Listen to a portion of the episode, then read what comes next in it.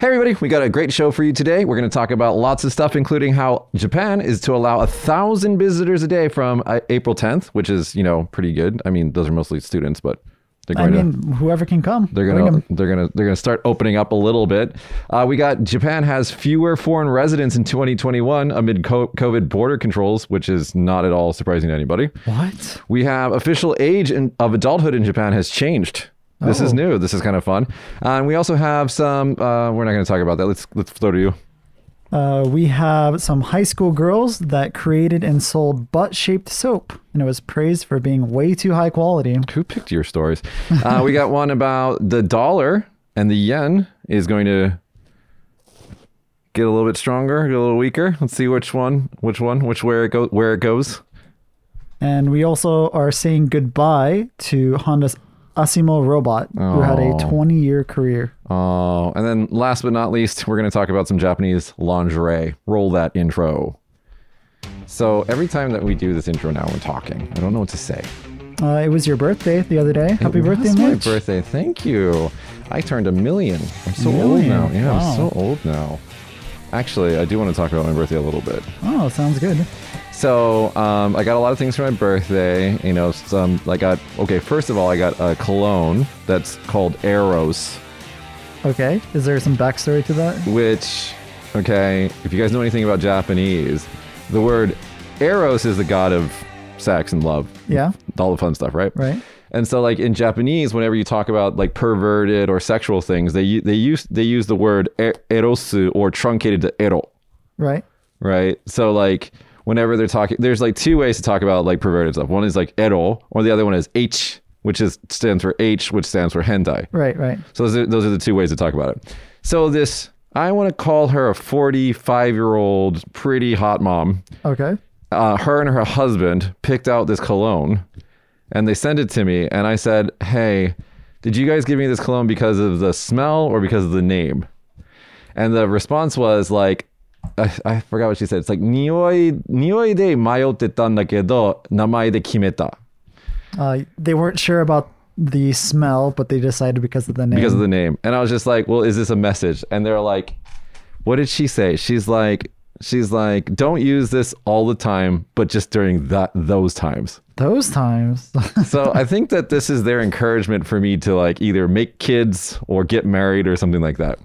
Get out there, at least. That's not going to happen. I'm just going to keep practicing. Practicing. I'm going to keep practicing.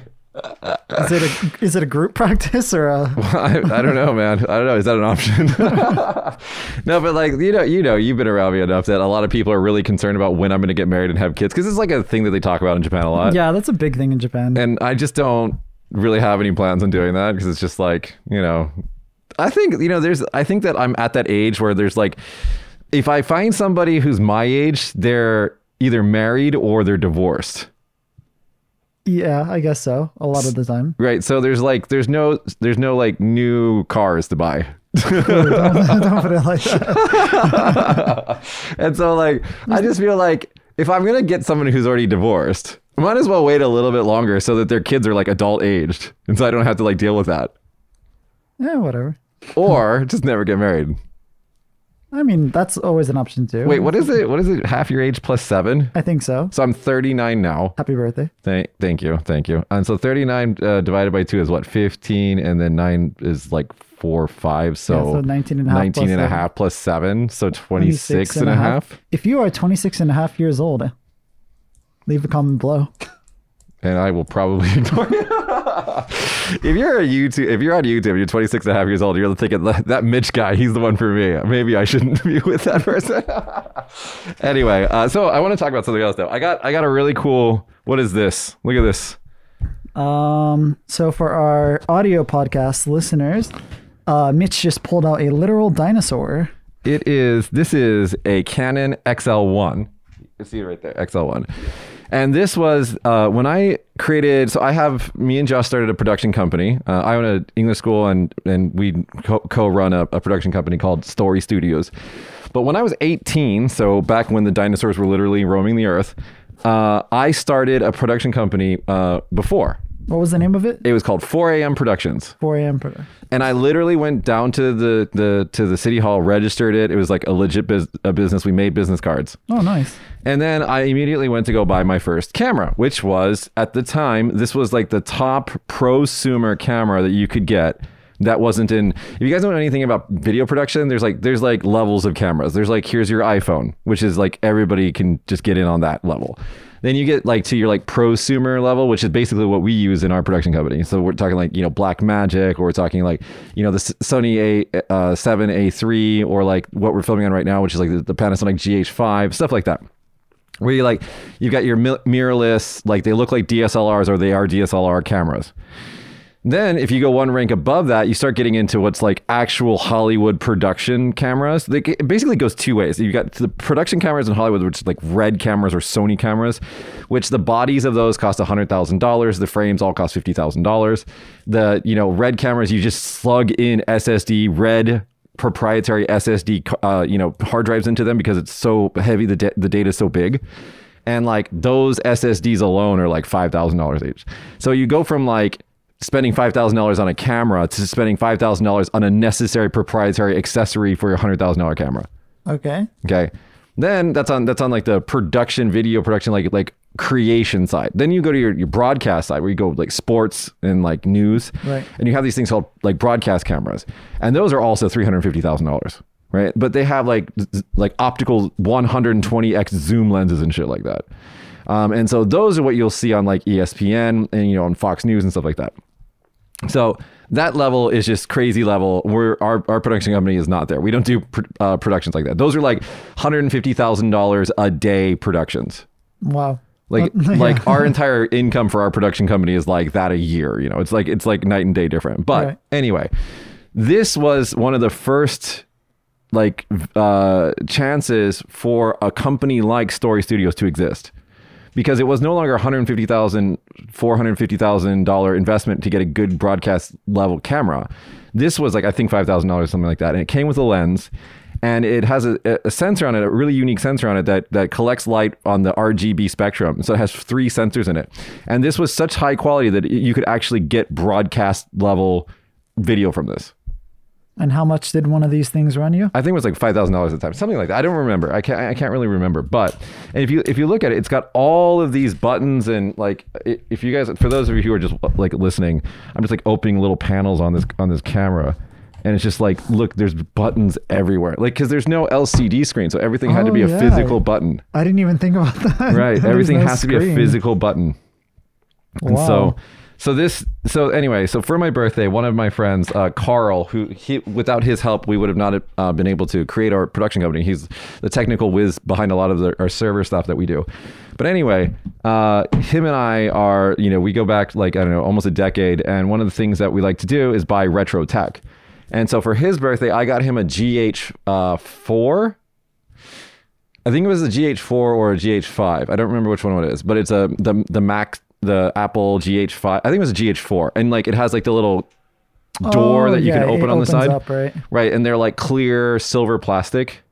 I think my dad had one of those when I was, I don't know, a little kid. Because Japanese otaku they are seriously like just the unsung heroes of the world. They keep everything in pristine condition. So I was able to get a computer from 1990, I want to say 6 or 7. And it not only was in pristine condition, not only did it work, but it also came and it's an original box with the styrofoam. How much did that cost you? And amazingly, okay, I think I spent, I don't know, maybe $400 on it, something like that. How much did it cost like back in the day? Oh, no. That computer was like $2,000 back in the day. Like those computers weren't able to be shipped out of the United States to some countries due to like weapons regulations and stuff like that. Like, why is it so cheap? Because it's like so old, you can't use it for anything. It's just a collector's item. Well, still, I feel like in America, like so that's what I'm saying. It's like so expensive in America. If that same computer was being sold in America, you could probably get a couple grand for it. But the reason why that it's so cheap in Japan is because so many otaku take care of their stuff that there's a lot of supply for it. That's cool. So you know this, that in my house, I have all these retro games. I have like a Wii, I have a 64, I have a Super Famicom, I have a Famicom, I have a GameCube. Yeah, I have a Switch. I have a Sega Genesis, Sega, yeah. right? And I have all the games and controllers for it and all this stuff. And like, it wasn't really that expensive to collect all that stuff. Yeah. I looked online at some of those games. They were like only like a few bucks for most of the games. I bought a Mario Paint. It came in its original box with the wrapper and the mouse and the mouse pad. Everything is in it. It's complete. Like, it looks like it's brand new. I bought it for $14.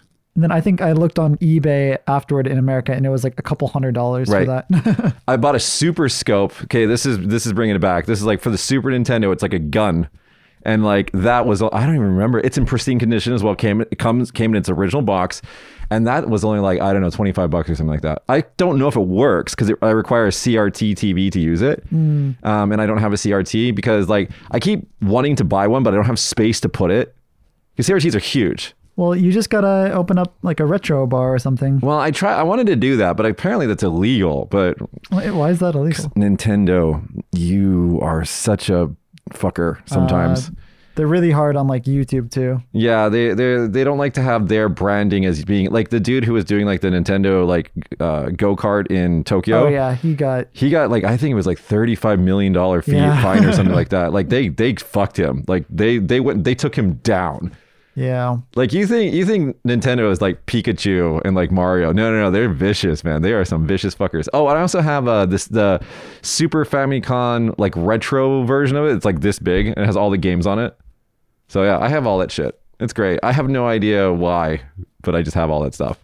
So anyway, so my friend Carl, he found this on Yahoo Auctions, which is a thing here in Japan. That's like the best place to shop online. There's three places that you can get good retro stuff. One is Mercari, the other one is Yahoo Auctions, and the third one is, and I don't remember the name of it, Furi something free, and it's run by PayPay. Yeah, but like all the people that I know, they shop on Yahoo Auctions. So he got into a bidding war about this because there was only one in the whole country that he could find of this particular camera. Wow. And he got into a bidding war, and I don't remember how much he spent on it, but I'm pretty sure it was expensive. But when he got it and it was shipped out, it came from Kumamoto, so it was only like one prefecture away from us. Wow. And it works. Yeah. That's the most important thing, is it works. It shoots standard definition 4x3 video. And it works. Oh, if you guys can hear the sound in the background, this is the go home and eat dinner sound. I don't know if that's being picked up, but it's like the... Probably not. Go home and eat. Anyway, so this camera, I wanted this because I want to make a retro commercial using this camera to promote the region. And I want the tagline to be like, Kagoshima, okaeri nasai. Because I want to make it feel like you made a home movie here, like back in the 90s. And then like... you coming here again is like natsukashi. It's like that. What is that word in English? Nostalgic. Like you're coming home to Kagoshima is like the kind of the branding that I want to do with it. But I didn't want to fake it, like shoot it on a 4K camera and then fake it to be like standard definition. Right. I wanted to actually film it on it. Oh, by the way, these use DV cassettes. Have you ever seen this, Josh? Did you shrink a VHS? What is that? So this is like a magnetic medium that it stores digital information on over a magnetic playhead. And the way that you get the information from this to a computer, there's two ways. You can either put it into a converter deck, which those go in server racks, and they're like, I don't know, to get one of those now, they're probably like $100,000 because this tech is gone. It's like it's no longer available. But when you bought those new, I think they were like maybe 10 grand or something like that. The other way to get this off of here is to plug in a FireWire. Have you ever heard that word before? I have heard that word before, yes. FireWire connector directly into the camera. And then plug that into, let's say, like an iMac, like your first or second generation iMac. I'll open up iMovie. And then what happens is the computer starts to control the camera. And then iMovie will import the video by playing the tape on the camera and importing it into the computer at 1x. Oh. So if you shot an hour, which this is 1 hour of video. It'll take an hour to import. 1 hour. I mean, it's a really cool present. We'll have to make some videos. We'll also make something for our patrons maybe with this. Yeah, I mean, I don't know what we're going to do with this, but I have to do something with it. Like I just can't let this awesome piece of tech go to waste. Look at how this tape goes in there. It's like it pops. Right? Is it going this way or this way? It like pops in there. There you go. And you close it like this, and then it has like a little elevator motion where it like lowers itself down. Because what it does is it actually takes the tape out and spools it. You can hear it spinning. You can hear it. It's like, and it spools it around the magnetic tape head. So it's so cool. This is such a great camera. And I used it for absolutely fucking nothing when I was 18. Because I was just screwing around. I wasn't really serious about it. But we're going to make something with this. Okay, that's enough about the camera. Let's get to Japan. Well, that was kind of about Japan, but let's get to more Japan. So Japan is going to allow 10,000 visitors a day from April 10th. And here we go. The restrictions have prevented... So there was restrictions that came into play. All of these news articles say that this started in November of last year when Omicron started, but it really, they stopped giving out visas like 2 years ago. Yeah, we know from personal experience. Yes. So basically for 2 years... The country's been completely closed, and so the restrictions are They're going to start relieving them from April 10th because all of the emergency periods in the country have gone away, and all of the komuin, all of the public officers are changing their jobs because this country's kind of stupid and they do that every April 1st. Yeah, maybe explain that a little bit.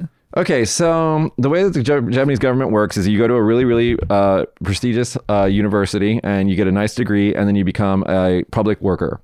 And then they basically tell you to sit there and do remedial work and nothing really gets done.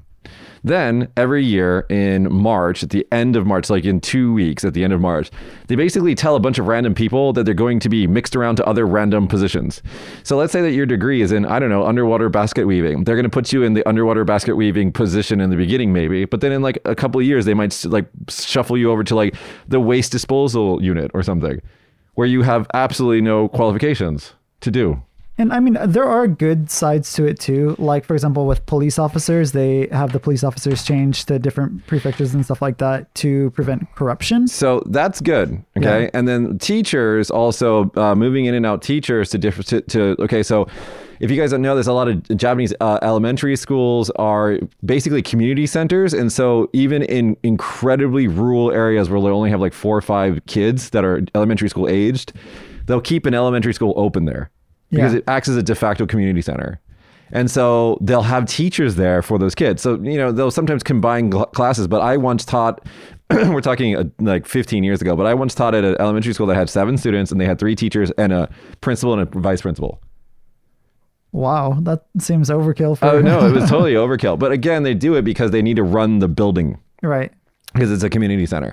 But anyway, why am I talking about this? All right. So if you're a teacher and you're assigned to that like 4-kid classroom in the countryside, that's not only going to kill your ability to teach because that's not a classroom. That's not a real classroom, right? But it's also probably not the best living environment for you. I mean, you probably want to live in the city or something like that. And so what they do is they rotate teachers out at random, and it's kind of brutal. They tell them literally like a week and a half before they got to go. Yeah. My fiance's older brother is a middle school teacher.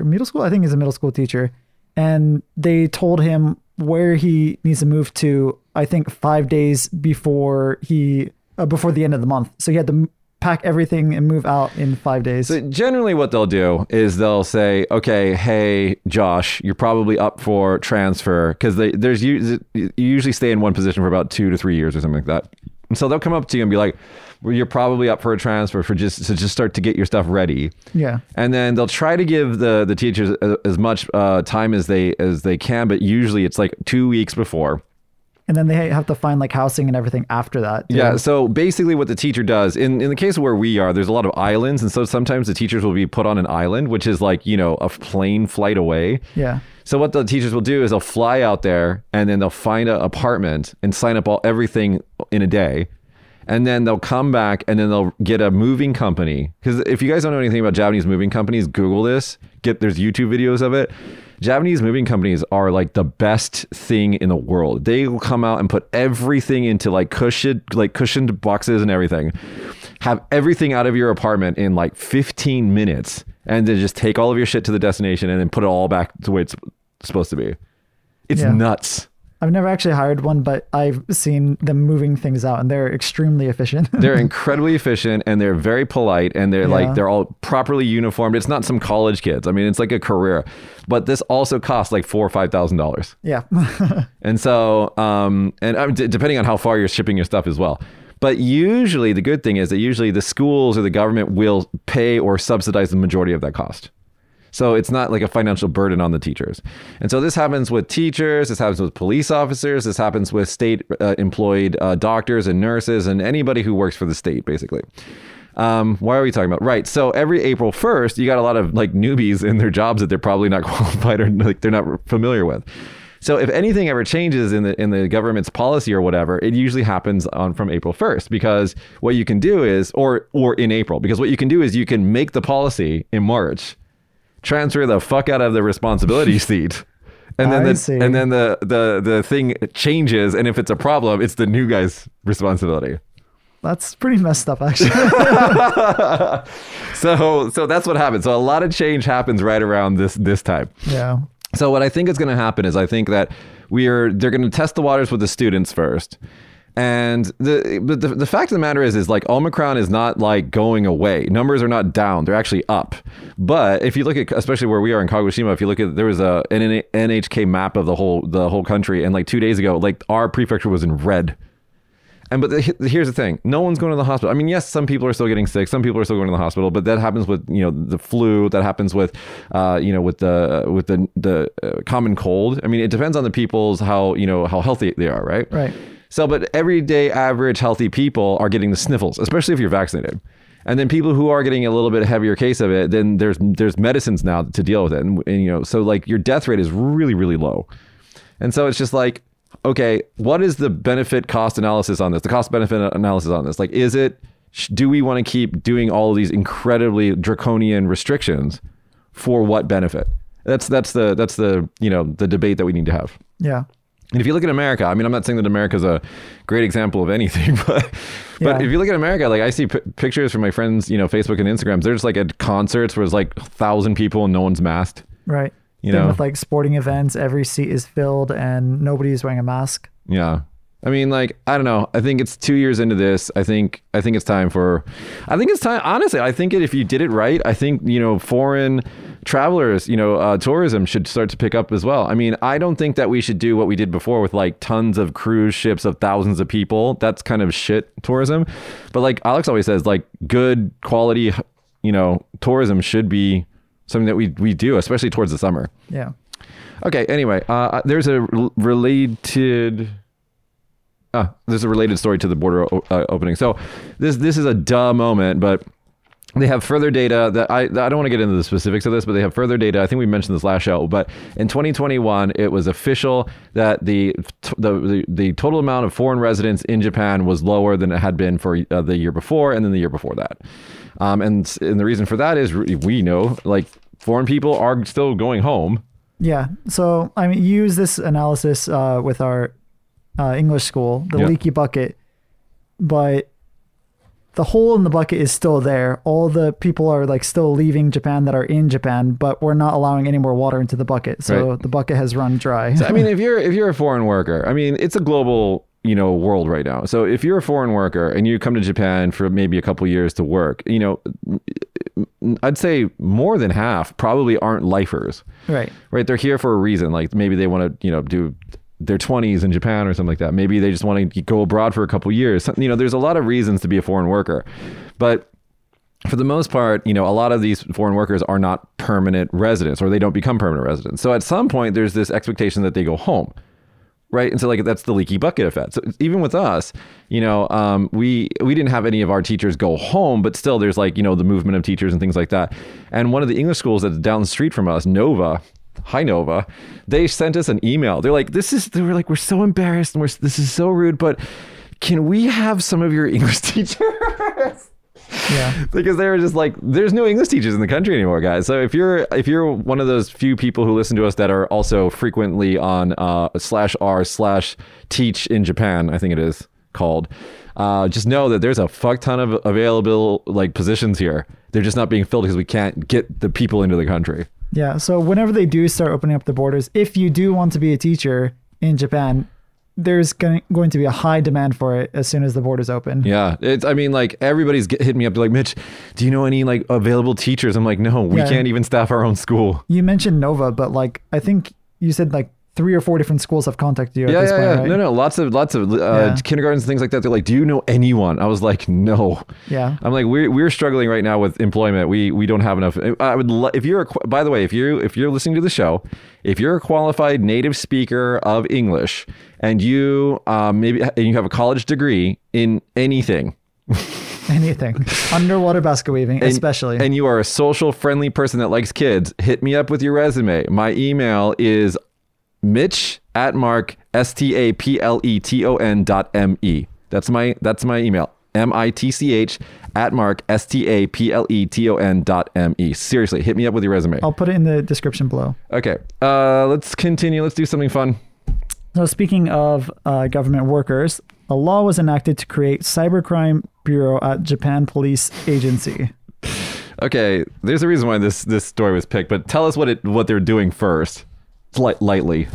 So very lightly, from April 1st, which was yesterday at the time of recording, they're adding 2 people to a cybercrime investigation team to basically deal with all of the potential national and local government cyber attacks, especially from like other countries like Russia and all that. But I don't know how effective or efficient that is going to be. So Japan has had a couple of government proposals and like actions to try to like, because I think that there's this understanding by, like I said, some of those qualified people that went to prestigious universities that aren't being listened to in the government, that the preparedness of Japan for cyber attacks is not very high. I mean, they're not very prepared for it. And if you looked at anything, if we learned anything from this Russian-Ukraine war, is that the very first thing that the Russians did was try to hack parts of Ukraine and media outlets all over the world. So they just, the first attack was a cyber attack. Okay. Whether or not that was successful, the historians decide that. But a thing that happened immediately afterwards was that hackers all over the world then counterattacked Russia. Yeah. And they were doing crazy shit like playing anti-Russian, propaganda on gasoline pumps. Yeah. I mean, like, wow, that's crazy. Yeah, they took, I forgot what broadcaster, one of the broadcasters, they took over and played a message that's like, your boys are in Ukraine killing innocent people and things like that. Like they fucked up Russia. I mean, like, legitimately, there's a lot of stuff that was on 4chan and shit like that. That's just quite hilarious. But anyway. So Japan's looking at this. I mean, I make fun of government officials and things like that, but they're not idiots. I mean, they know what they need to do, and so that they realize that they need a cyber division, and they're giving it to the police, which I hope that they do a good job of this. But there's this famous story that the head of cybersecurity in Japan, famously before, I don't think he's still in the position, but he didn't know how to use a computer. Yeah, he said something like, I can't be hacked because I don't have a computer. Yeah, he's like, I've never used a computer before. And everybody's just like, oh my God. But anyway, that's why that story is funny. But I hope that they do that unit that they're making is to stop cyber terrorism, bad acting states, and just cyber crime. Because one thing that is probably going to increase as we go forward is there's a lot of there's not a lot of blue collar crime in Japan. You don't see like muggings and things like that. But one thing that you do see is a lot of fraud. Yeah. And so, a lot. I mean, that's a relative term. Well, yeah, I think if you look at all of the crimes that exist in Japan, fraud takes a large majority of it. Right. If you do the ratio of blue collar to white collar crimes, the white collar crimes is a larger part of that ratio. Okay. Mm. And so so one of the things that happens is that a lot of bad actors target old people because they're kind of gullible. Right. The famous ore phone call, right? They call random old people and they're like, hey, it's me, your son. I need money. Yeah. And so now that the older generation that exists right now, none of them have smartphones and then none of them use computers, right? Because they're so older, they're beyond the digital age, right? But as we get older, I mean, you see this relic that's sitting on the ground next to this camera. As we start to get older, our parents start to become that older generation that is kind of one foot into the digital era, right? So there is going to be an increase in attempted fraud for those people. Right. So less about maybe your grandma who's in her 90s. How old is she? I think she just turned 90. Okay, so happy birthday, Grandma. So instead of targeting that generation, it's going to be more like my mother's generation, 70s to 80s, right? Who do have a smartphone, right, but are not maybe competent in using it. So that's going to be a big like opportunity for crime. So that's why they're doing that. A lot more emails from Nigerian princes and stuff like that. Oh my God, I got one yesterday, not from a Nigerian prince, from a Chinese company that says, we would like to register your company's name in China, but could you please fill out this? I forgot what it was, but it was some super scammy looking phishing email. And I Googled it, like, dude, if you're a fisher, like, you should change the wording of your email a little bit. I don't know. Copy paste. Yeah, but like, I just copied and pasted the first paragraph into Google, and it's like, scam alert. I was just like, I thought so. Anyway, let's talk more law stuff. So, official age of adulthood in Japan has been lowered to 18. Now, this may surprise you, but 18 was not the official age of adulthood until now. Yeah, 20. 20. Why 20? Do you know why? I don't know. I think it's just a nice number. Yeah, but anyways, they had the coming of age ceremonies. What is it? Seijinshiki? Seijinshiki. For 20-year-olds. I actually... My first year in Japan, I turned 20, so I got to go to a... Oh, did you go? You're like, hey, guys. Yeah, I don't know what's going on. I just showed up. I was like, hey, oh, everyone's dressed nicely. Oops. Hey, guys. Your dad didn't tell you. I was living in Osaka. Oh, okay. I see. Anyway, so before this law was enacted, things like drinking and smoking were only from age 20 and up. And now after this law, drinking and smoking are still from age 20. Nice. But what can 18-year-olds do? All right, here's the change. Here's the change. And then you can tell me what section of the economy, what lobbyists lobbied for this law. Here we go. Enter cell phone or credit card contracts without parental consent. Okay. Okay, so that's probably where this immediately got funded from. Lease apartment or other property without parental consent. I think that's a good one. Well, yeah, it's good, but you can see like the winners of this law, right? Yeah. Obtain passport valid for 10 years. So before you could only get the 5-year passport until you were 20. Right. Obtain national licenses such as to be certified public accountant or judicial, whatever that word is. Submit petition to the family court requesting gender reassignment. So this is like if you want, you know, to be considered the different gender, you can do your gender change from 18. Before it was from 20. Do you know if in Japan you can choose something other than male or female? No idea. Okay. I do know that there was a fashion website that like got criticized for on their form that they only had male or female or whatever it was. And so they added like 56 categories, including attack helicopter.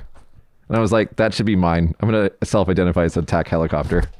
Anyway, we're not going to get into a conversation about that. No comment. So anyway, you can sue people and you can marry without parental consent. Okay, so this is an interesting change because this is not actually the age being lowered. This is the age being raised because before women could marry without parental consent from 16. Oh yeah, that's right. And now it's being changed so both men and women have to be 18 years old to marry. That's good. Weird law. Weird. Well. And then when you think about it, our grandparents were dating, having sex, and getting married around 14 to 15 years old. Weird. Or at least my grandparents were. I think my grandparents got married pretty late because I think my grandma had my dad when she was like in her 30s or something. Oh, that is late. Anyway, let's continue. So the things that are still staying from 20 onward is drinking alcohol, smoking, public gambling. Why would you say public gamble? I guess because like if you gamble with your friends, it's not illegal. And then obtaining licenses for large vehicles and enrolling in the national pension plan. I didn't know that you couldn't do that until 20. You couldn't enroll. I mean, it's you have to. Oh, but the gambling one kind of surprised me. I thought gambling was technically illegal because like they have like pachinko, but they don't let you gamble for money. Like you get like little marbles and then you trade them for you can bet on horses and boats and stuff like that. Oh yeah, that's true. Yeah, I forgot about that. So pachinko is I think what you're specifically talking about is casinos okay, are illegal. And so if you guys don't know about this, basically a pachinko parlor is like a little steel ball way of gambling. It's really loud and kind of obnoxious, but what you do is you buy the balls from company A. That's like inside of or next to the pachinko parlor. Yep. Carry them to the pachinko parlor, gamble, and then take your balls back over to the... so that's company B. And then you take your balls back to company A and then exchange it for money. Loophole. Yeah, that company's just buying and selling metal balls. Yeah, for the exact same price, both directions. Oh, interesting. I actually don't think... I think they take a little fee or something. Anyway... so that's the change.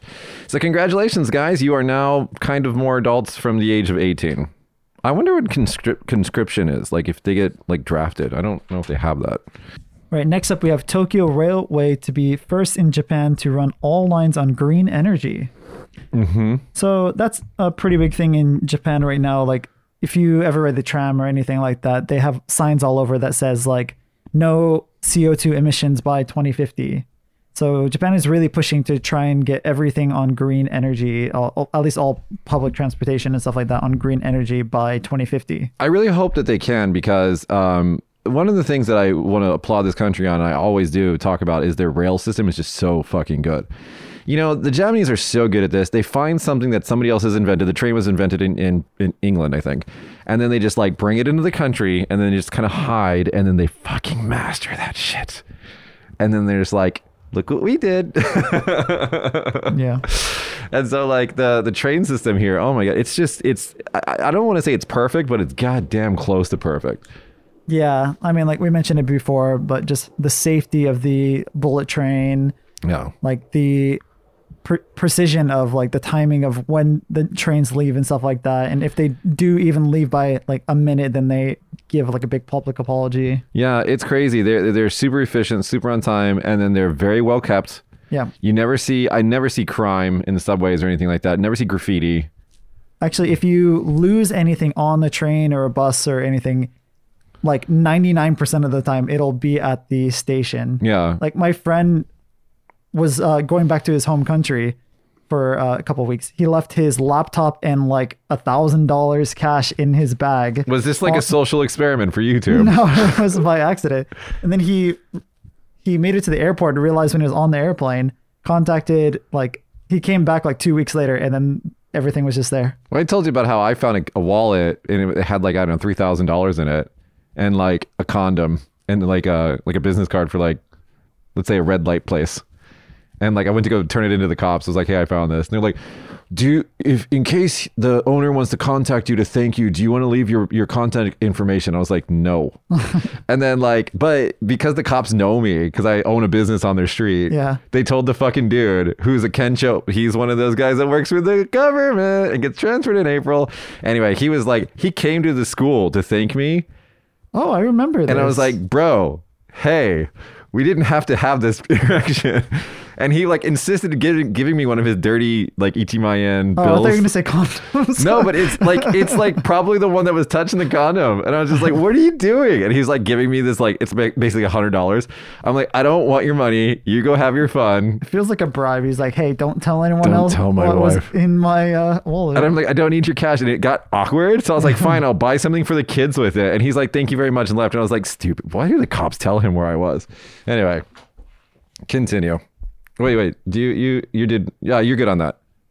Yeah. Anyways, like just to close it up, the operator plans to slash emissions by 46.2% in 2030. Weird number. Yeah, 46.2. I mean, whatever. But they want to be virtually zero by 2050, which is really cool. Maybe we should stop printing our news and be more environmentally conscious. Japan to help African countries escape China's debt trap. So Josh, since I left on the last episode, yes, and it was like the rest of the episode was you and Alex. It was so cute watching you guys afterwards when I watched it, because it's like I'm usually like the opinionated one, and like Alex kind of balances that, or like you balance that. But then like when it was just you and Alex, it's just like, "So what do we think about this?" It's like, "I don't know." Okay, cool. Well, to be fair, Mitch always picks the articles. Yeah. But he recently hasn't been sending them until like 30 minutes before we film. Because I want to get them to be like, you know, current. Yeah. I mean, that's good. But I haven't read like any of the articles, so I didn't know. Okay. Anyway, here we go. So what do you know about what China's doing in Africa? Well, I don't know what they're doing in Africa exactly, but I do know it's a big thing that they lend money to like third world countries or countries that want to grow, and they finance things, especially like airports and stuff like that. And then when it comes time to pay it back, it's usually like gone up so much that they can't pay it back all at once. So then they try to take over parts of the country. So like they help finance the airports, and now your airport is ours, and they do stuff like that, right? Well, yeah. And they are doing two big things right now globally, if you guys are unaware. One is that what they basically fund infrastructure. And then when the poor countries can't pay back the interest on the loans, then they just say, oh, well, default, it's now ours. And now we own a chunk of your country. That's one. The other thing they're doing is the Belt and Silk Road Initiative, I think it's what it's called. And if you haven't seen the infomercial that China produced with like non-Chinese kids in it, I'm not sure. It's amazing. It's amazing. Just like while I'm talking about this, you Google it, and it's just like, I think it's called, and I check the name, I think it's called the Belt and Silk Road Initiative. Anyway, and so they're trying to make this gigantic like trade zone through the Middle Eastern countries and the top of Africa and stuff like that. They're basically trying to counter Europe and America's like economic influence in the world, which is smart for them to do. But the video that they produce for this is just hilariously silly. Did you find it? It's just got... Is it this one? The music video? Yeah, it's a music video. Click on it. So it's called Music Video, The Belt and Road is How by New China TV. Okay, maybe it's The Belt and Road. Anyway, it's they tried to make like a Sesame Street looking... like oh, I have seen this. I have seen this. Like video, and it's so bad. It's and they use all... I think one thing, it's in English, and then the other thing they use like an international... like cast of characters, like kids, like the Disney Channel would. Yeah. But it's cringy because it's like produced by like the CCP. So it's just like, ew, what is this? It's so dystopian. Anyway, so that's what China's been doing. And so so Japan, I don't know why, but they decided that they released a white paper that talks about why, but I didn't really read it. But anyway, they didn't say China, okay?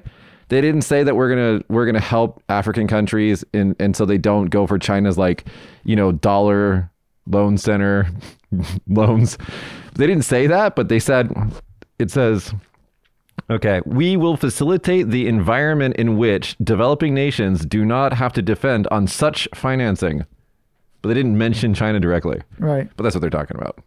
And so Japan's gonna see if they can lend some money to, you know, African countries to try to balance that. I don't know how that's going to work out because I don't know, but yeah, we need to do something about that. Because like the thing is like China's playing the 100-year game. They're not playing the 4-year, you know, election cycle. Right. And so they know that if they develop and own a bunch of interest, like areas in, you know, Africa, in, you know, in other developing nations, that in 100 years from now, when they are developed, it's like their power balance changes, right? So that's what they're thinking, and it's not dumb. It's very, very smart.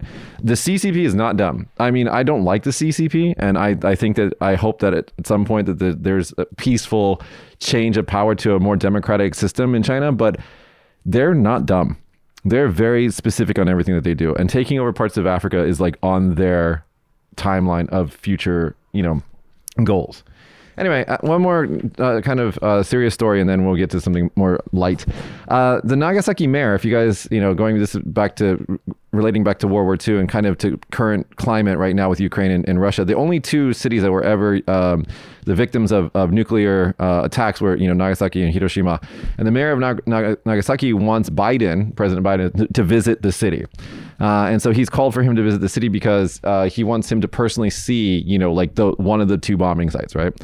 And it's not to like, you know, school him or anything. It's just like he wants him to have that kind of like base understanding that when going forward with this Ukraine-Russia conflict, that he'll have that understanding of what nuclear war can look like. And Biden is planning to visit, you know, Japan anyway. So I think that they're just trying to get him to go there. So he's going to be one of the 10,000 allowed in. Yeah, I guess so.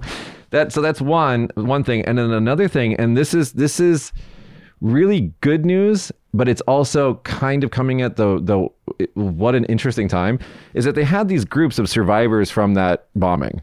Okay. And recently one of those groups disbanded because they're too old to continue the group. So if you, on one hand, we have the bombings, the horrific, it doesn't matter what side you support in that conflict in World War II. It doesn't matter when you have, you know, an entire city wiped out no matter what the reason is, those people, those victims, you know, that's a terrible catastrophe for them, right? And so the survivors of one of those bombings, they are so old that they're being faded out of memory. Okay, so on one hand, that's a really, really good thing because we haven't had any other nuclear war or incidents since then. Right, but on the other hand, we're losing the last people that actually remember those horrific events, and once you forget history is bound to repeat itself, right? And so that's kind of the scary thing, and that's why I think that news article is really like timely and telling, you know. And so I don't know, I you know, I've never personally gone to Nagasaki. I mean, I've been to Nagasaki, but none of the museums or anything, or Hiroshima, because again, my grandmother she passed away, Japanese. My grandfather is, because he's still alive, an American sailor, right? Yeah. And so they were like quote unquote enemies during the war. And so, but then after the war, they fell in love, and then they had my mom. That's how I'm existing, right? So like I'm the lineage of the love that came after that war. Right. And so I don't want to go to those places and be reminded of the fight that happened before that. Does that make sense? Yeah. And when TV sent me to the Kamikaze Museum, oh my God, that was so traumatizing. That's terrible. I don't fucking TV. Why did you do that to me? And we talked about it in this episode here. Anyway, okay, let's do something fun. All right, so Honda's Asimo robot retires after a 20-year career wowing public. So if you've ever seen a robot on TV or in a video, I'm sure you've seen this video before, or this robot before. I can't believe it's been 20 years already. But it's the same age as my camera. It's the same age as my camera. The robot's a lot cooler, I'm sorry. Yeah. So the Asimo robot has basically become the symbol of Japan's pioneering robot technology, and can do things like hop on one leg, speak sign language using five fingers, pour coffee into a paper cup. And I mean, nowadays, a lot of the robots that are coming out can obviously do a lot cooler things, but it's pretty cool to think like how much technology has changed with robots in just 20 years. So one of the things about Asimo, is that his name? Asimo. One of the things about him, he was really cute and like really like a technological marvel when he came out. Does he have a gender? Is it a he or she? I'll read it while you. Anyway, so Asimo, you know, it was like, wow, this is amazing. But because it's 20 years have passed, now you have things like Boston Dynamics, like performing music videos with their fucking scary dogs. Black Mirror.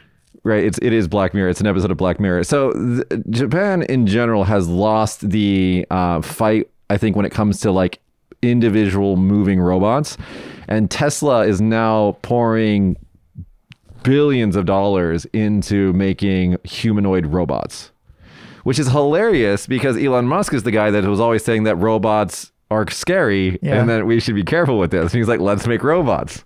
Yeah, I think it was him that said like, eventually robots are going to be like so fast and so deadly that if we make them into like fighting machines, that we'll be dead within a blink after seeing them. Oh yeah. And so like, I mean, the Black Mirror episode with the little dog that like walks around, that's a really cute version of what was probably going to happen. Yeah. Anyway, as crazy black as that is, I want to talk about positive here. Japan has probably lost the game when it comes to individual robots, and that's mostly due to software, because it requires a ton of software to run one of those robots. And it has to be very, very compact and light. And Japan doesn't do software development very well because they don't have venture capital like we do in the United States. And so Silicon Valley does a lot of software-based things, and they're very, very quick and fast about it. But what Japan does do really well that Silicon Valley doesn't do well is industrial-sized robots. So like robots that make cars or things like that. Right. So stuff that requires not only a lot of historical knowledge on how to manufacture things, but also a lot of investment and then using these things for a long time.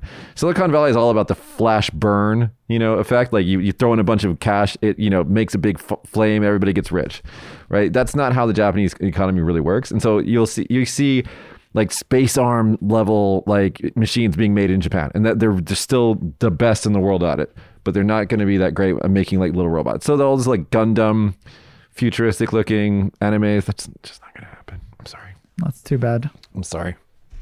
Okay. Dollar tops 125 yen for the first time since August 2015. Okay.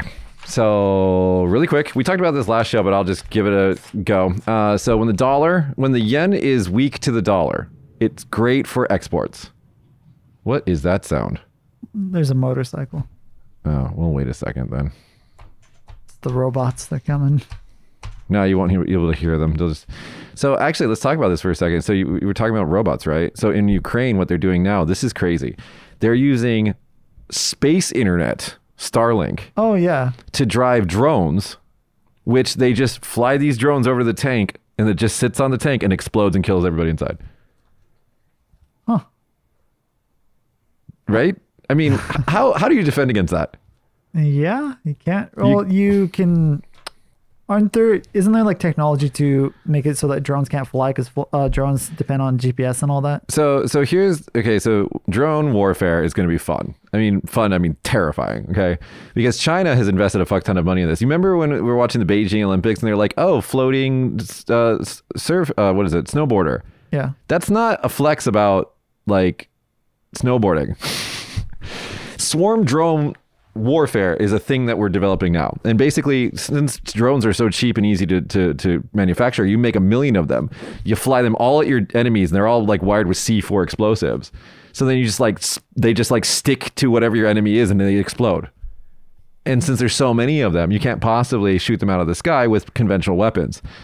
So the way that you get around that is by using jammers, but jammers means that the drones can't or aren't self-contained. So there's some sort of like communication that's happening by, you know, the generals or the commander somewhere.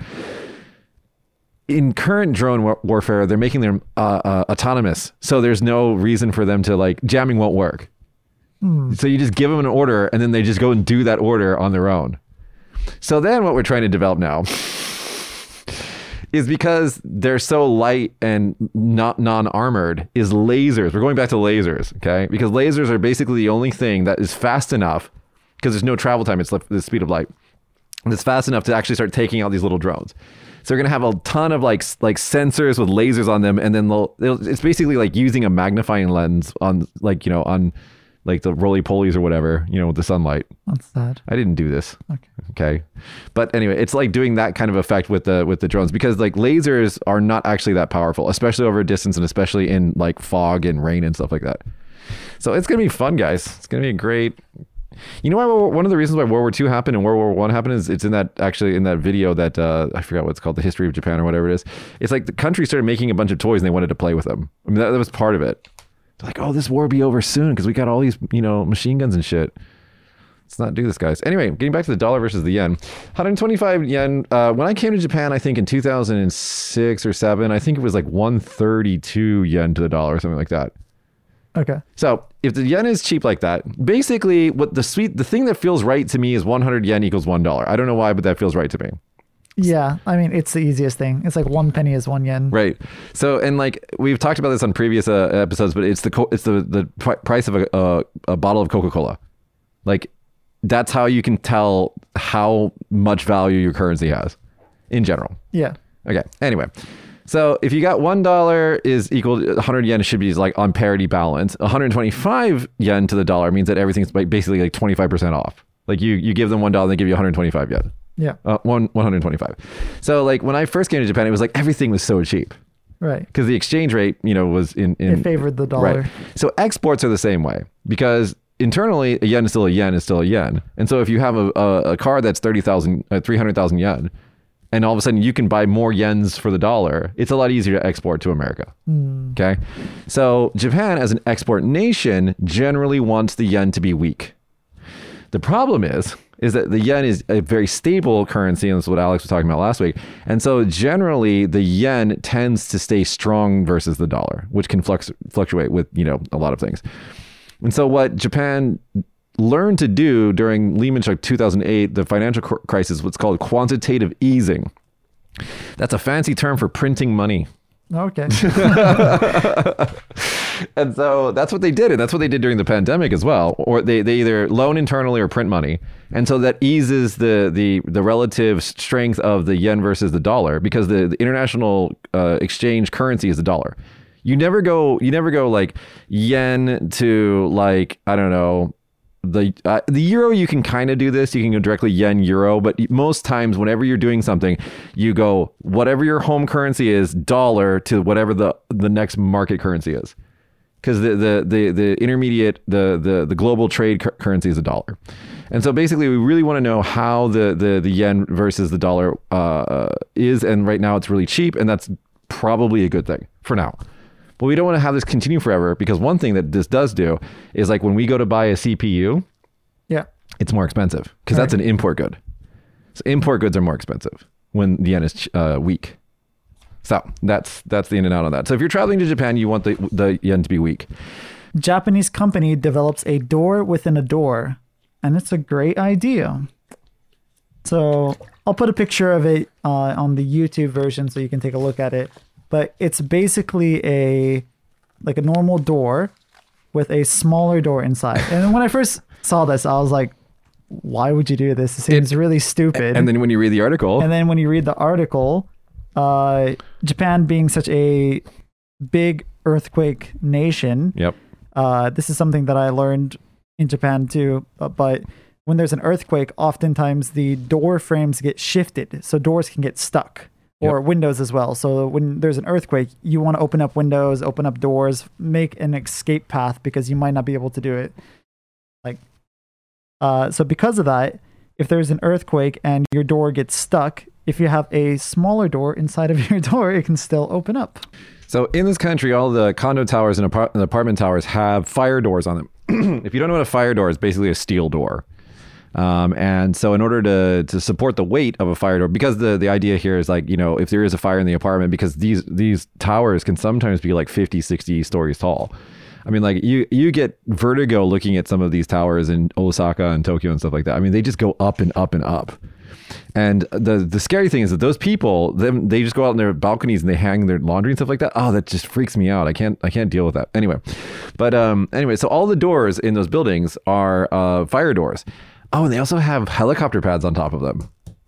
Mm-hmm. Yeah. Really? Especially in Kansai, a lot of the Kansai giant mansion towers, they call them mansions, the condominiums, they have heli pads on top of them. Oh. Yeah, it's really cool. Anyway, and so the doors are really, really heavy, and the door frames have to be really, really reinforced. But what happens is sometimes in things like houses, where you have less strict rules on, you know, the doors. They don't have to be fire doors because it's just a house. Right. Right. There's no worry about the fire spreading or whatever. It's because it's the house. Right. So they'll have, like, more stylish doors and things like that. And so what happens with those doors is, when there's a earth shifting event, is that the frame that the door is hung in will get ajar, and then the door will no longer open. Right. Because the seals on the door are really, really tight, just to keep the air from coming in and out. Right. So there's no wiggle room on there. So these doors that this company produced, and they're starting to get popular now, but I think they first produced this in 2021. It's a door, and it has another door plugged into the center of it. And the thing is the door itself doesn't usually change or warp. It's usually the frame that warps. Right. And so if the door, and the thing is, the door that's in the middle of the door is not like a hingeable door. It's just like, you just pop it out. Like a airplane door or something like that. You just pop it out. And then then you can escape your house in times of emergency, which is kind of interesting and way less scary than the earthquake bed. Oh, yeah. If you guys Google that earthquake bed, that shit was so scary. It does say that they're also probably going to come with screen covers. So if you want to open up in the summer, let some cool air in. And you can do that. Yeah. I mean, it's a good idea. Yeah. All right. Let's get to our most important story today. I don't want to say that. It's offensive because we're talking about war and stuff. I was just kidding. Okay. This is a very stupid story. But okay, here we go. So if you guys followed the drama between the Akihabara McDonald's and Burger King from 2 years ago, there was a McDonald's that shut down in Akihabara, and the Burger King put this, like, hey, we've been serving people for years, like, heartfelt message, like, as a poster outside of the store. But if you just took the first characters of all the sentences, it says, like, watashi no kachi, which means, like, our victory. Yeah. Okay. Which is fucking hilarious, right? And so this was all over Twitter because, like, Burger King was, like, giving the big FU to McDonald's. Anyway, McDonald's came back in a big way, and they have, like, a giant McDonald's now in Akihabara. which Burger King then decided to do something again. Oh, drama. So just suddenly on Twitter, Burger King posts, it says, Watashitachi no kachi. But this time, wait, is that the tweet? Yeah, Watashitachi no kachi. But this time they changed kachi from katsu, victory, win, to kachi as in kachikan, which means values. Oh, okay.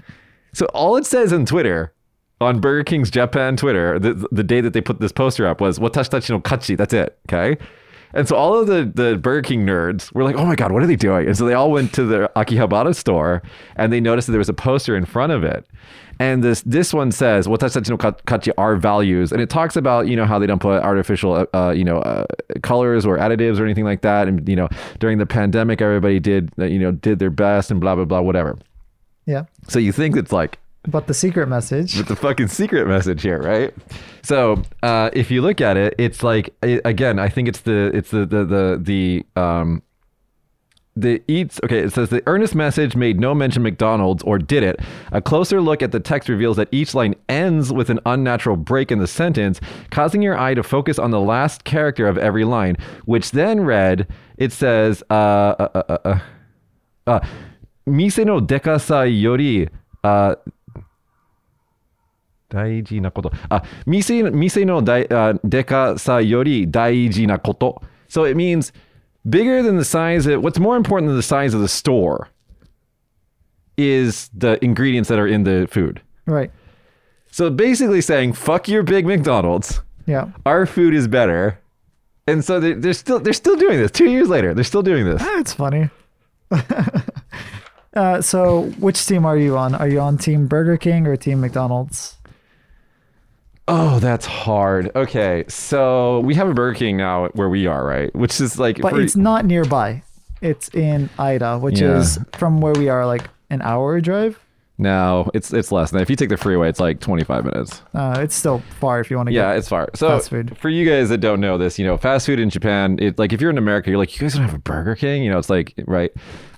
Think of like Burger King as being more like in and out. It's like, it's in the big cities in Japan, but it's not in all the little cities. But McDonald's is everywhere. McDonald's just is like everywhere. Yeah. So I'll say this. If I want an iced coffee and I don't want to talk to anybody, opening up the McDonald's app, hitting iced coffee, I'm in the store when I'm not in the store. Yeah. And then just walking up to the counter as I enter the store and show them my screen and getting my iced coffee for $1.50 is fucking magic. I don't want to talk to those McDonald's people. I don't know. I don't want to interact with people most of the time. Yeah, it's not a McDonald's thing. Mitch just doesn't like to talk to people unless he likes you, and then he talks forever. And anyway, and then McDonald's breakfast. Yeah. Amazing. They should sell it 24 hours a day. Yeah. I think that's the end of my list.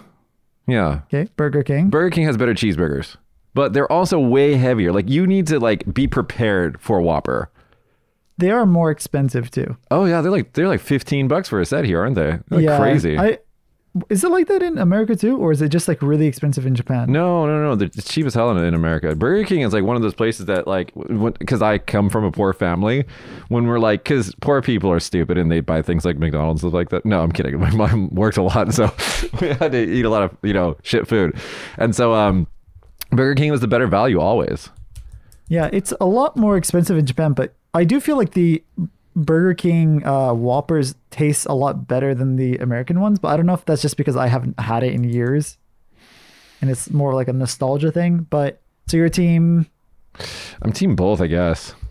Yeah, I do like, I prefer the Whopper, but the one thing that I miss that they don't have in Japan, the Japanese Burger King, is they don't have the onion ring sauce.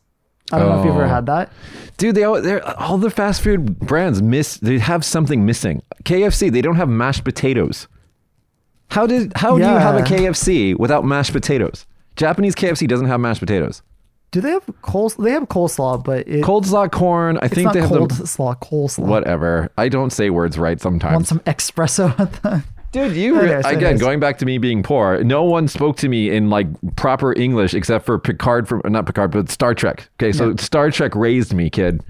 Okay. Anyway, so KFC doesn't have. I can say naysale properly. Naysale. Anyway. What does McDonald's not have? I don't know. McDonald's makes me like, it kind of fucks up my stomach if I eat, you know. I feel like McDonald's is the same as America. Oh, you mean that? Not between McDonald's and Burger King, but McDonald's and America. Yeah, they're the same, I think. I think probably just their drink selection is not as big, but that's whatever. But they have different kind of drinks here, like more Asian types of drinks. Yeah, I don't know. The patties are a little bit... I think they put pepper in the Japanese McDonald's, and they don't do that in America or something like that. There's a little difference in the taste. I'm not sure. But anyway, yeah. And Taco Bell's, it's just not even Taco... I don't know what the fuck that is, but that's not Taco Bell. I've never had Taco Bell in Japan. It's better than not having Taco Bell, but it's not Taco Bell. Have you had Wendy's in Japan? It was exactly like America, just smaller. The cheeseburger was the same, but the drinks and the fries were smaller. But they also have a weird Wendy's. It's like the Wendy's Kitchen or something. Have you seen that? Oh, yeah. It's basically like a family restaurant. Yeah, and they have like 10 different flavors of fries for some reason. I've never been there. I only went to the Tokyo Wendy's that's like 5 stories tall. For whatever reason, I don't even remember where that is. Maybe it's in Shinjuku or something. I don't know. But yeah, every time I go to Tokyo, I get fast food and bring it home for my little brother, Tyler. Did you know that Tokyo has Denny's?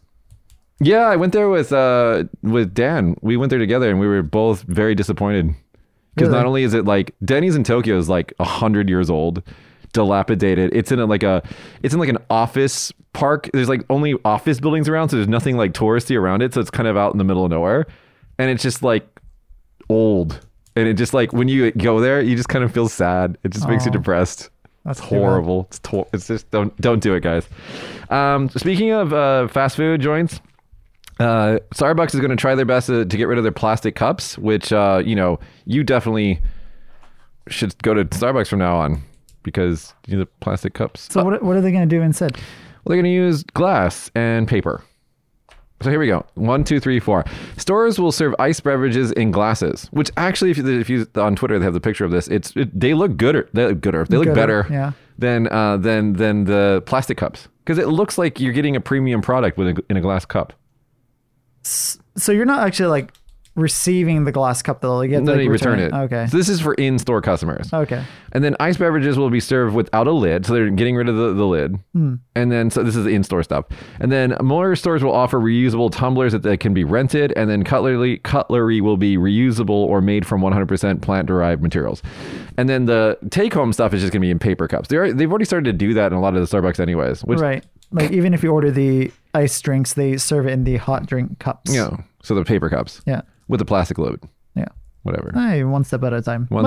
That's good. I mean, like, Starbucks is the highest, most profitable fast food company technically, right? Don't you think that brown water is, it's really profitable? Yeah, but I mean, considering that they only sell cups, and I think majority of their drinks that they sell are their ice drinks. Yeah. That's a lot of plastic. I don't know. This is a huge reduction in single-use plastics. I mean, this is a great move for Starbucks. Yeah, that's great. The one thing I don't like about Starbucks is they're like fake straws. Oh, yeah. The weird paper straws that like dissolve halfway through your drink. Yeah, slowly melts. And I'm just like, dude, guys. And then when they give me that, I'm always a little sad. It tastes bad. I just drink it without the straws. Yeah, that's the thing. If you're going to like give me a inferior straw, just give me a way to drink it without a straw. I don't need that. Yeah. Anyway, let's go for your 2 stories and then we'll get to mine, which is what we're all been waiting for, the lingerie story. So have you ever gotten in trouble for eating curry? No. Well, 6 members of the Japan's self-defense force face punishment for unauthorized curry eating. Oh my God. So basically, they had a bunch of people that are like living on the facility, right? And I guess there was like one guy in particular who every Friday would go to the like personnel living barracks and eat curry every Friday because Friday's curry day. But he wasn't authorized to actually eat food there because I guess he was working in a different section or something like that. So him and 5 other regulation-breaking curry eaters will be suspended from work and likely have their pay forfeited for those missed days, all because they went and ate some curry. What do you think about that? Well, I find it hilarious. I mean, I mean, I don't know. Do you want to live in the country that sees something like that and ignores it because it's like, what a waste of time? Or do you want to live in a country that thinks that that's a problem and therefore is like even the smallest level of corruption they're willing to weed out? The first one. Who cares a shit? It's curry. I would have just been like, oh, you accidentally ate curry? Okay, you were supposed to pay for that. Okay, that's good enough. Why are they suspending them? I don't know. I think it's because the GATI, the self-defense forces, they have to hold themselves to a standard that's like really, really strict. And I've mentioned this on previous episodes, but like people should not underestimate the Japanese military.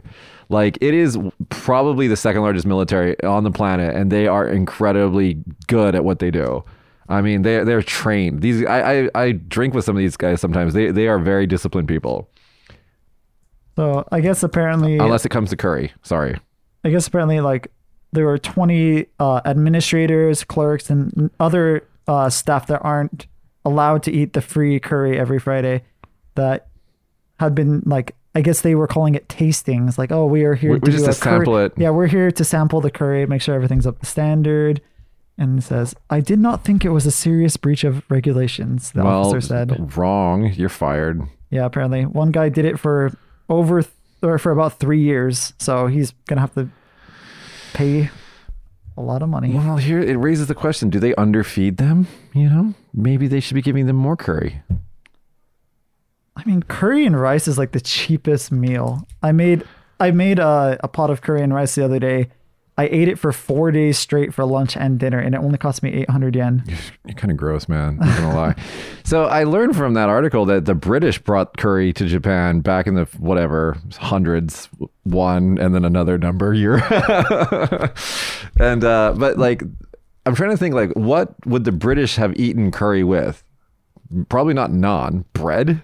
Rice? Well, the rice part came in from the Japan side, right? Unless they're using like Indian rice or something. I don't know. But I mean, it makes sense though, because that's why Japanese curry and rice is not spicy like... Yeah, they Japanese did. Yeah. All right. That being from... that and it being from England where they conquer the world for the spices and then don't use spices in any other cooking. Oh, that's a sick burn on you, Alex, who's not here. Yeah, that's why I can say it. My last story is high school girls in Japan create and sell butt-shaped soap, praised as way too high quality. So I read this title and I thought it was like they made molds out of their butts. No. But they made like little butt-shaped soaps that are like the size of your fist. Yeah. But this goes back to Japan's almost obsession with butts. Yeah. Like it's everywhere. Butts and poop for some reason in Japan. Not poop in the way that you just said. We're not talking about the German poop exception here. We're talking about like the little, like it looks like soft cream. Yeah. It's supposed to be a cute thing. Like yeah. It's a turd. Not even a turd. It's like a, yeah. But. And not just butts, but sometimes actual butt holes. Like they'll go out of their way to like stitch a little butthole on a toy or something. Like a stuffed cat or something. Yeah, they'll have an asterisk on its butt, and you're just like, why, people? What's going on here? But anyways, the one TV show that I just can't understand why it's popular in Japan, or just popular that is in Japan, is the Butt Detective. Have you seen that before? No. It's literally a human looking thing, but instead of a head, it's a butt. And he's a detective, and he's the only butt person in that world. I'm going to show you a picture. I'm confused. And you're going to be very... And it's a kid's show. He's literally a butt. Here. Oh, I have seen this. Look, he like farts too on this like pig's face. Oh, gross. Yeah, it's disgusting. So like we watch... in our kindergarten class at the English school, our 100-minute class, for the last like 10 minutes or so, when we cool off the kids, we play... You don't actually cool them off with like a hose. They have cool off time. We watch some English TV shows on Netflix. Yeah. And that one is always on like the number one trending for kids, Butt Detective. All the kids are like, Butt Detective, Butt Detective. I'm like, no. Is it in English? I've never clicked it, but it's a Japanese show. I mean, there's that, and like Crayon Shinchan, who he takes off his pants and he makes the Zolzan. He makes the onomatopoeia for pooping, booty booty booty booty, which I don't know how that's a poop sound. And there's also the Naked Festival. What is that called? The one where they like the penis festival? No, no, no, not that one. The other side, the butts. There. Anyway, so the soap. Yeah. So anyways, the soap was made as a souvenir for the Naked Festival. It's the one where they carry like the gods on the shrines. There's a lot. Omikoshi. There's a lot of these. Yeah, but the men often wear just the fundoshi, which is like a traditional Japanese underwear where you can see the entire butt except for the crack. Yeah, I just did not realize that. Fundoshi, yeah, that is a butt thing. Yeah, and so... It's always the guys that you don't want to see naked that are wearing the fundoshi. It's just like, no. I don't want to see a lot of guys naked personally, but anyways. So they made a bunch of these soaps, and I'll put a picture of it on the YouTube version so you can see it. But it's a little butts that you can rub on your body while you're taking a shower. Well, and they're really good, apparently. Yeah. Okay. Praised as way too high quality. Let's go to our last story, which is our most important story. I've said this twice already, and they're both lies. So there is a Japanese laundry brand that's now selling underwear embroidered with famous Renaissance paintings. So here we go. So we're going to have this in the YouTube version, so if you check it out, or it'll be in a link below. Take a classic... Okay, So they took a classical art called The Birth of Venus, which if you've seen this before, if you've seen it, and it's got the main images of the painting are depicted on the bra over a base of sea green to represent the spring ocean depicted in the painting. Yeah, okay, you've seen this before, right? Yeah. So this is now this classic Renaissance painting can now be holding your bosom, supporting your bosom, for just $36 US. Yeah, that's not bad.